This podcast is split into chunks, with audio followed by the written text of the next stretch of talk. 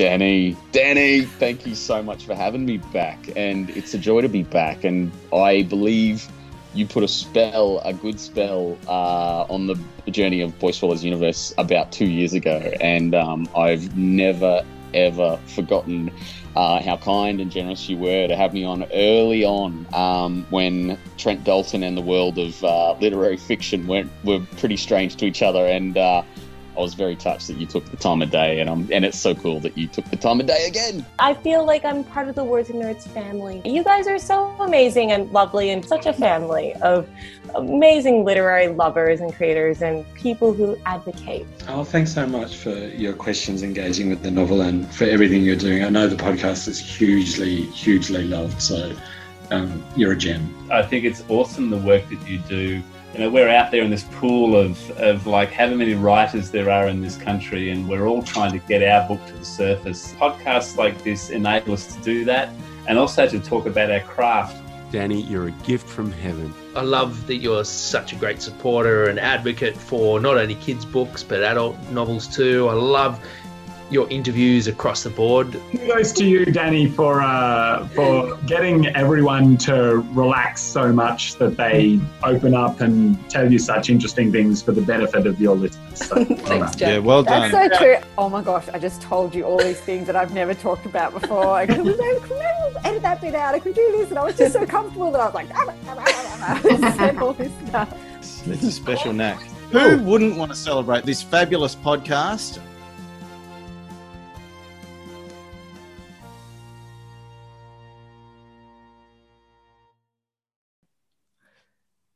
Thank you for listening to the Words and Nerds podcast. I'm your host, Danny V. On this podcast, we chat about books, the writing process, and how literature has the power to change the world. I'm super excited today to welcome Deborah Rodriguez, author of international bestsellers The Little Coffee Shop of Kabul, The Zanzibar Wife, The Island on the Edge of the World, which we spoke about in episode 148, and the book we'll be chatting about today, The Moroccan Daughter. Welcome back. I'm so excited. I can't believe that you've done that many episodes in what? It's been a year? Yeah, about that. I just looked up um, how long ago it was because it feels like yesterday when you have these conversations. I thought, no, it really was a year ago because I remember I took your last book on holiday with me. I remember reading it at the beach. That's so funny. I know. And I feel like it's the time has gone by so fast because I I follow you on Instagram and there's so much going on there, right? And so it it feels it doesn't feel um it doesn't feel like so much time has gone by. Yeah, that's right. And luckily for the socials, then we get to connect and keep connected with people, particularly with the year we just had. So that's been a bit of a saving grace, I think. Oh, absolutely. Absolutely. And I've been, I've really enjoyed watching uh, watching, uh, following you on, on Instagram and all the authors. Uh, it's been fantastic. I'm like so impressed with your Instagram you. page. I aspire to be you on Instagram. Oh my goodness. Thank you. I don't know what I'm doing. I think I post too much sometimes, but I just get really excited about stuff.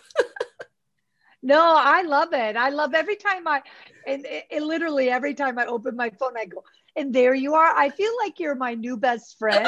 and no, it's like, oh, hey. No, I love it. I think it's fantastic. It's good job. Well, that's what I love about repeat guests as well, because you've already spoken, you've already gone really deep about the book that you've talked about before, and then you just come back together like it was yesterday, even if it was a year ago, and we just continue the conversation. So that's really fun. No, I like that too. I do. I feel like I know you, right? and it's so weird but it's nice. It feels comfortable. It feels familiar. Oh, that's nice. And where are you beaming in from today, Deborah? I'm in uh, Mazatlan, Mexico. Wow. Still here. And uh, yeah, it's beautiful and sunny. I believe it's probably beautiful and sunny by you too. No, it's actually raining. Is it really? Yeah. Oh, wow. It's really miserable. Isn't it, isn't it summer for you guys? Yeah, it's uh, summer. It's nine o'clock in the morning it should be beautiful and sunny, but it's pretty grey and dull out there. Oh, okay. Well, it's always summer here. Oh, it sounds nice. And so it's starting to really get warm. So, but. well, I loved this new book and I loved how it kept the characters from Island of the Edge of the World. And so I really want to talk about Bea and Charlie again. It was like being reunited with old friends. But before we get started, can you give us an elevator pitch as to what this book's about? So, uh, The Moroccan Daughter, it's about love. It's about forbidden love. It's uh, about secrets, long held secrets, keeping secrets, a clash of culture. It's about modern versus traditional. It's about family honor and it's about a lot about family.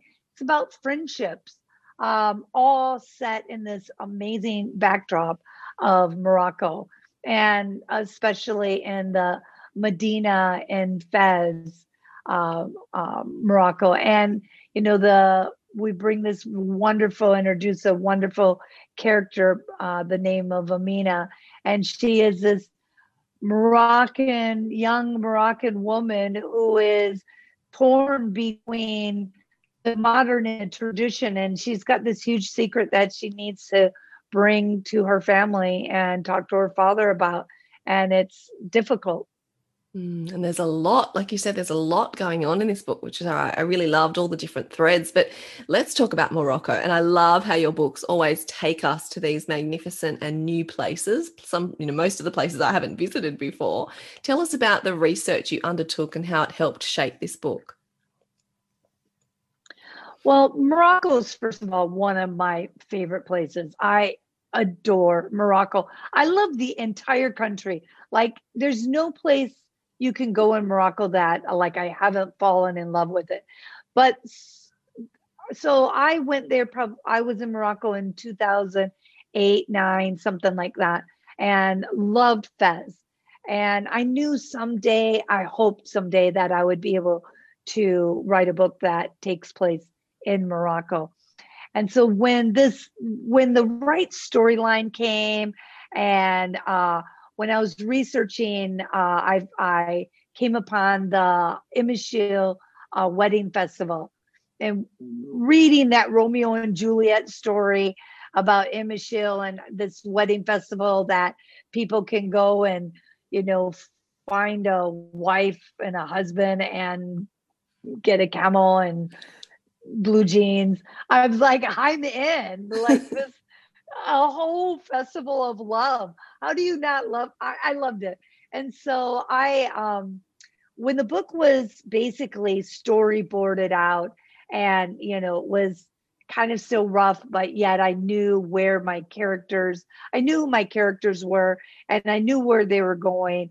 I knew, I, I basically knew the book, but I didn't have the detailed details. And, um, that's why I went to Fez. Uh, I typically have a research partner that I work with all the time, and she was unable to go because of a, a medical emergency at the last minute. So I put out this, I rented this huge riad in the middle of the Medina in Fez. And I was horrified to think that I was going to have to stay in this thing by myself because they're big. They're palatial. It's like being in a castle all by yourself. I was thinking, all I could think of, it's got to be haunted. Like I went straight there, and I'm thinking, there's and and in in the Medina, there's like nine thousand little alleyways and little pathways. There is never a moment you're not lost in Fez. And so the thought of that I'm going to be lost all the time, I'm not going to be able to find my riad. And then once I'm there, there's going to be ghosts. I was, I really was. I had, I, I had like a panic attack. I was so anxious about it. So I put out an SOS to my girlfriends. I'm like, please, somebody has to join me on this. And I needed to be able to bounce off storylines and ideas from people. And so I had two girlfriends that joined me, one from the UK and one girlfriend who lives here.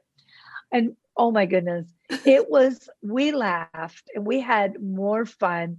And the one, so Bea, as you know, is blind. She's older and she's blind.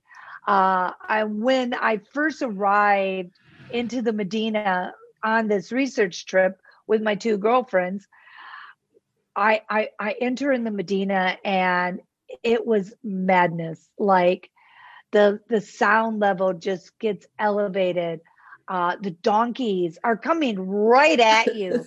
You're having to literally lay yourself against the wall so your feet don't get stepped on.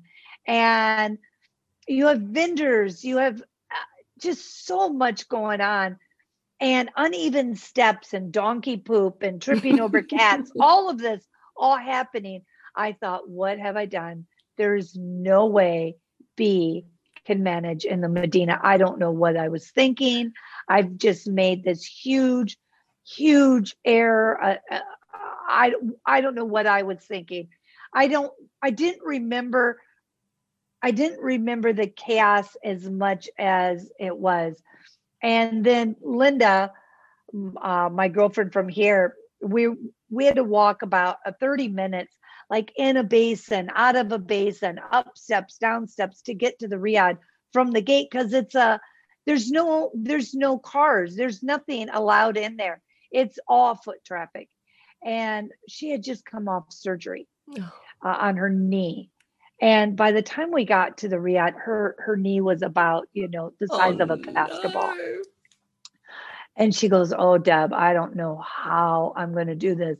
I'm thinking, I don't know how you're going to do this. I don't know how uh, Bea's going to do this. And then I, I'm literally panicking at this. Now I can't hardly catch my breath because like I'm in sheer panic mode.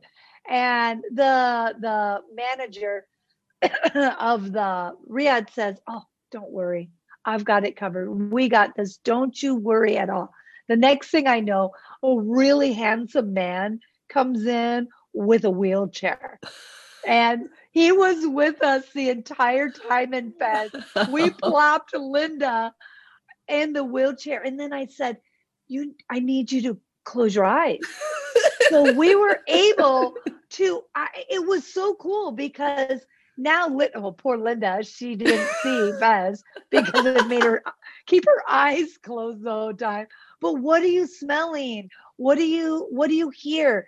the what she could experience and then you know i i didn't want to take advantage of the wheelchair guy but i would plop myself in the wheelchair periodically and just it was really really interesting to experience all of this with your eyes closed and you know in a safe way and so that was the, the perfect perfect um way to be able to eh, have Bea really come from that perspective with Bea. So I think it really helped with the um, with the writing and with the whole the whole um, senses. I'm so glad I asked that question, Deborah. That was just such a great story. what a wild ride it is being Deborah's friend. First of all, come with me to Morocco, and now you have to walk with your bung knee, and now you have to sit in a wheelchair and close your eyes. I mean, the adventures of being Deborah's friend. and we have one more. So I knew Bea was going to be in the hammam. I knew that I needed to have all these hammam experiences. So we've got two women who literally don't know each other, right? And, and me. And I says, you know, we have to really go to all the hammams. So here we are, basically, you know, I felt like we were naked having strangers scrub us down. We're all just standing there looking at each other, going, Oh my goodness, is this awkward? So, can you explain this to listeners who may not know what you're talking about, who haven't oh, read the book? It's a public bath, public bath. Sorry. Well, you're naked. We were naked in this public bath.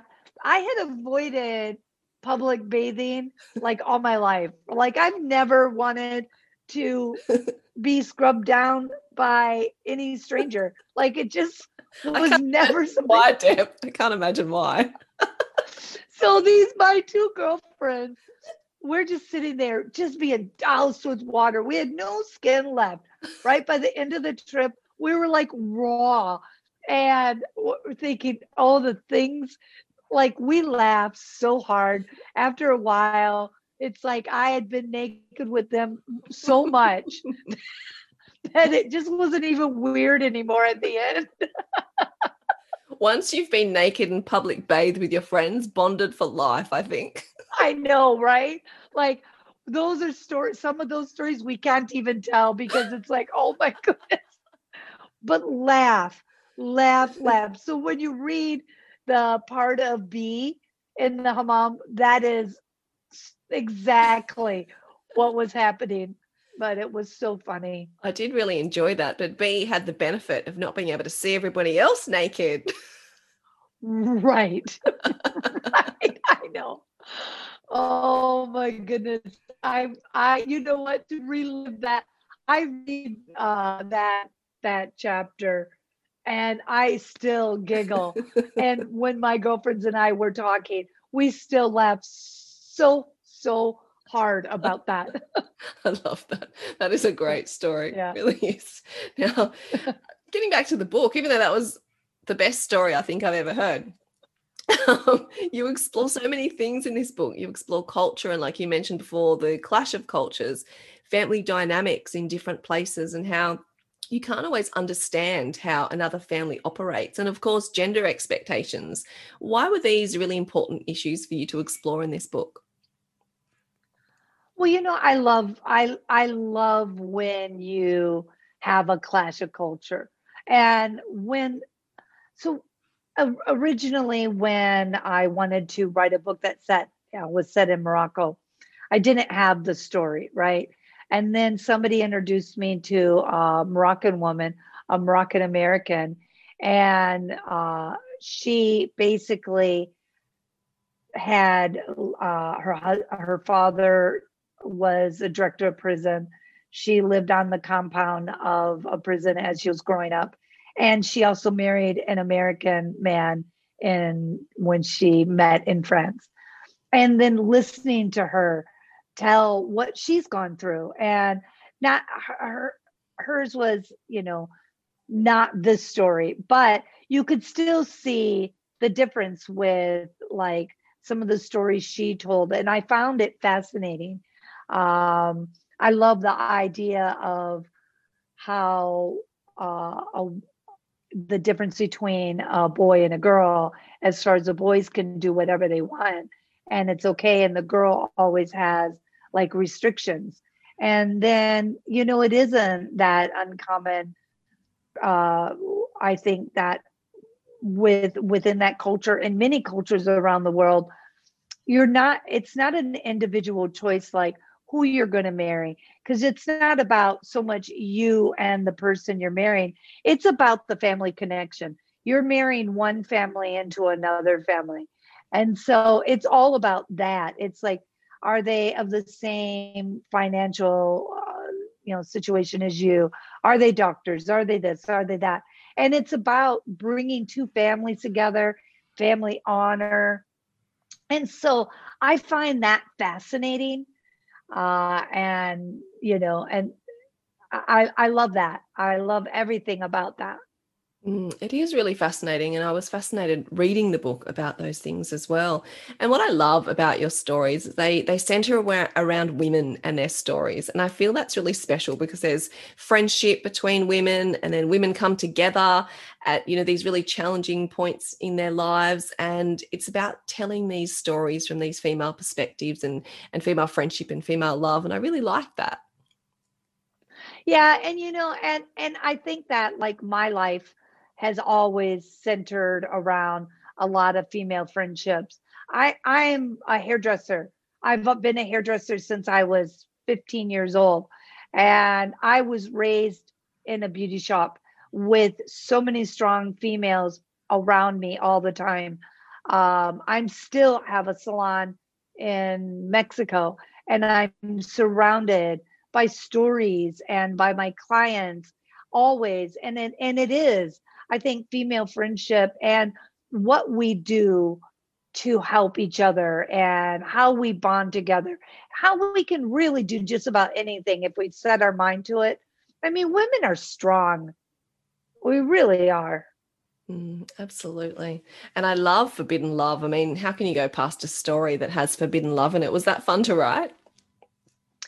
You know, um, I think because I've gone through forbidden love in my life, and I mean, oh come on. I i am in the beauty shop and the best stories that i hear are the forbidden love stories. I'm like no way. You got to be kidding me. And those are the best ones right? Those are like that's when your ears really perk up. And i love forbidden love. I mean it's not always healthy love but you know what i mean? But it is intriguing. And Mhm. it you know And and yeah, so there's a lot of that. Absolutely. And it is, it's about, you know, the forbidden love about you know the reasons why it's forbidden. And this reason was you know because of the culture and the culture dynamics and the family dynamics. So it's very interesting why and um and what what that makes of that love and whether it impacts it how it impacts it. I find that really fascinating. Yeah, I think it was really interesting between Amina and Max. Uh, Max being the American husband that she married, which is like a serious no no in that culture without the family permission. But the fact that he just, he didn't really get it. It's like, what's, why can't you tell your father about me? I'm like this great guy. I love you. I will, you know, die for you. But he wasn't enough because he wasn't part of what the plan was. And it's like those secrets like that. But it is hard to comprehend sometimes. Mm, and I liked that idea of someone just coming and going, no, like that's okay. And then him going and realizing that, okay, I didn't really fully understand this situation. So I liked the growth Right. of that. Mm. Yeah. And and it is. It's like it's way more complicated than what it looks. Mm, absolutely. It's not just like, okay, well, I love him. All right. It just, doesn't work like that. No, it doesn't. But I like the the fact that he learned that, and I think we always have things to learn when we immerse ourselves into different cultures or we go to different places. You know, there's always that learning to do, and you know that without judgment. You know, going and learning without judgment, and just seeing how other people their beliefs and their values, and respecting that. Yeah, you know, and that is, uh, I, that's so important for me uh, with I- I- all the books I write and just in life in general. It's like, why do we think we're right? we're we're really not always right. Our way isn't always the best way, and it's really good to learn from other cultures, from other people, and I like that. Mm, me too. Me too. Now, I loved being reunited with characters Bea and Charlie. For me, it was like returning to some old friends, and it was lovely to, you know, read about their new adventures and then while still remembering, you know, the past from the previous book. What was it like for you revisiting and rewriting these characters? Was it like that for you?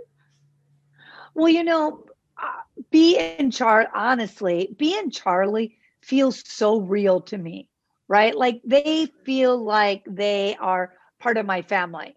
And it just seemed natural for them to um, come with. Like, I don't, I want to always travel with Bea. I want to always travel with Charlie. they make me laugh. It's like traveling with my two girlfriends. They were just fun. We had a great time. We just, you know, uh, and Bea and Charlie are just, to me, just natural. And and Bea makes me laugh. I love Bea so much. And I want to be Bea when I get older. Who wouldn't? She's a wonderful character. Oh, and I know, right? Yeah, wonderful. I think I said that last time. I think I want to be Bea when I grow up because she's just so worldly, but she has these wonderful beliefs and this introspection. Yeah, I, Bea is fantastic. She really is. I and talking about that, I really like the way your book examines all types of love. So romantic love, platonic love, love for a family. And so it's not just focused on romantic love, although that's, you know, a wonderful part of the book and the forbidden love, but I really love the relationship between those two characters and how you focus on love being able to nourish us in many different ways and forms. Yeah, I mean, Charlie and Bea, grandmother, granddaughter, have such a beautiful relationship. Um, you know, it's sassy, it's, you know, it's it's not gooey, right? Like it's it's it's funny and it's real. And I mean, I I because I'm a grandma now, right? And it's it's I have a 9-year-old granddaughter. I want that relationship. Mm. Like that is what I want. Like I see, I think about traveling with her to Morocco. I saw that. Like it was just that fun, that conversation. Like I can just see it in my head. And I love that. I love that too. That sounds amazing. and that relationship between grandmother and grandchild, I see it, you know, with my own mum and my kids. It's such a special relationship. It really is. Oh, it really is. I mean, there's nothing, nothing better than that. Mm, And we talk about love, but we talk about, you know, I always feel like Bea and Charlie are kind of soulmates. And we often talk about soulmates in terms of romantic love. But I was having a conversation with my friend the other day, and she said, Well, don't you think you can have soulmates that aren't just romantic love, but they can be platonic soulmates or family soulmates or just a person who you just connect with on this level that you don't connect with anybody else? Do you think that's right? You know what? I think so. Um, I mean, I have uh I have girlfriends that they feel like soulmates. Mm. Um and you know, I feel I I yeah, I, I really think so. And I think that Bea and Charlie are that. Th- That's really that's really interesting that you brought that up because you know they always want it to be romantic Hmm. but there are some really seriously special people in my life that I would consider a soulmate. And it's definitely, you know, just a friendship. What, what just, but Mhm. it's, it's, you know what I mean? I, I like that. That I've never thought of it, thought of that before. That's amazing. I like that. I'm going to keep that one. yeah, it was just a recent conversation I had. And I thought it's very interesting how our society puts so much focus on romantic relationships and romantic love, but there are so many other loves that are just as important. And I think you can have soulmates that aren't romantically linked to you. I really like that idea. Yeah. Yeah. I like that too. That's really, really interesting. I think it changes your life. It's changed my week, really, thinking about it. I'm like, wow, that's it's remarkable. Yeah, no, that's good. I'm keeping that. I might have to do an Instagram post with that. please do please do you know you know my love for instagram now what i loved when i finished this book you know i always read the author's notes etc etc but then i got to your recipes deborah and i was so excited to see the recipes you must have tried these out in your kitchen Well, I can't I, I, at all, at all. So I'm completely dependent. No, I'm I'm I'm I'm hopeless.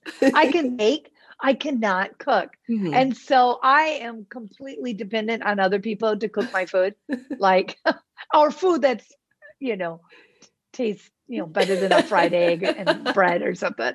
But I have a friend who has a restaurant who will does all these recipes for me. Wow. I I'm gonna have to try it. I like I'm my cooking ability is either I cook something and it's terrible and no one can eat it and I throw it in the bin, or it's amazing. I never cook at a six. I always cook at a zero or a nine. So I'm gonna try some of these Yeah. recipes, Deborah, and I'll put them on Instagram. Well, I tell you, you need to. Um, I'm trying to think. Is that is the cookie recipe in there? I Let's have a look. Let's think it is. What have we got? Yes, coconut cookies. Oh, oh, oh, oh, Really good. oh. Highly recommend. That, yeah, yeah. Excellent. I really I mean, you can't. Moroccan bread. What was that like? Oh, you know the Moroccan bread. It's a flat bread, right? Oh, it's just I'm not like I lived on. bread. I lived on the cookies and the bread. I was like the cookies were so good. In fact, I think you know what? I think I'm gonna make those this weekend. Let's do it. I can, I can, yeah, I'm gonna make. What are you gonna make? I'm gonna, I might make the cookies too. Why not? Really? I feel like I can do cookies. Yeah, I'm looking. Yeah, at I, I'm gonna do. I do. can do that. Yeah, I'm gonna do the. Um, I'm gonna make the cookies, and I'll send you. I'm gonna. We'll both post. we'll, we'll see how they turned out. There's high chance that I'll burn mine. I always put things in the oven and I feel like I'm done and I forget about them. And I'm like, oh my God, the oven's still on. Well, I think that these are these are coconut cookies, right? Yeah, So yeah. I think I have to. I have to. I have to look for coconut. I'm in Mexico, so I can't always get. oh, that's interesting. I think I can. Yeah. Thing. I've just looked at it. Coconut powder. I think there's nothing too Orange weird. orange blossom water. Where am I going to get orange blossom water?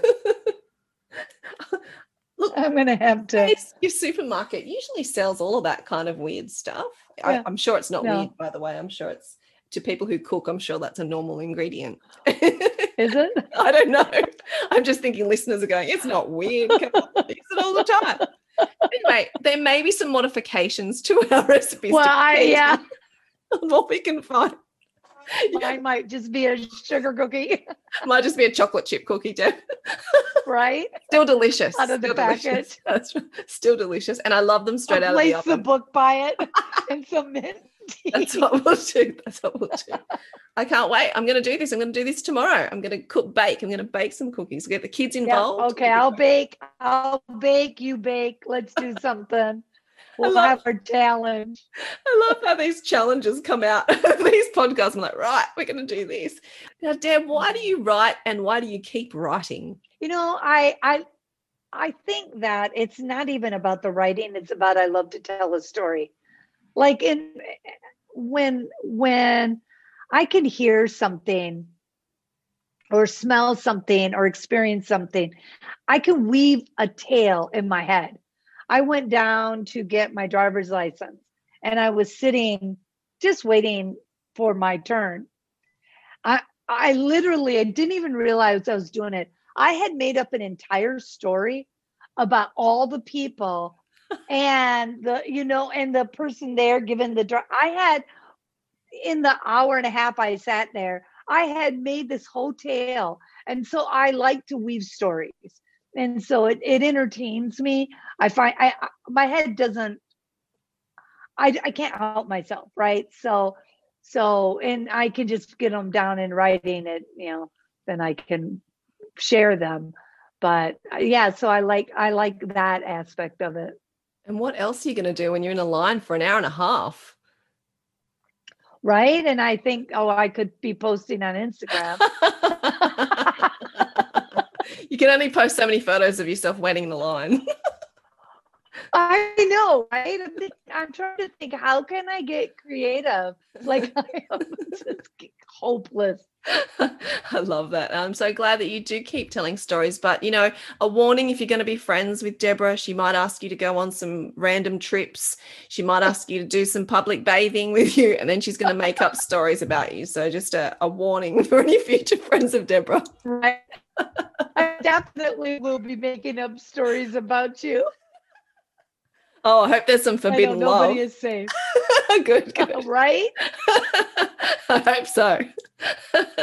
some forbidden love and some cookies. I'll be happy. Yeah, we're good.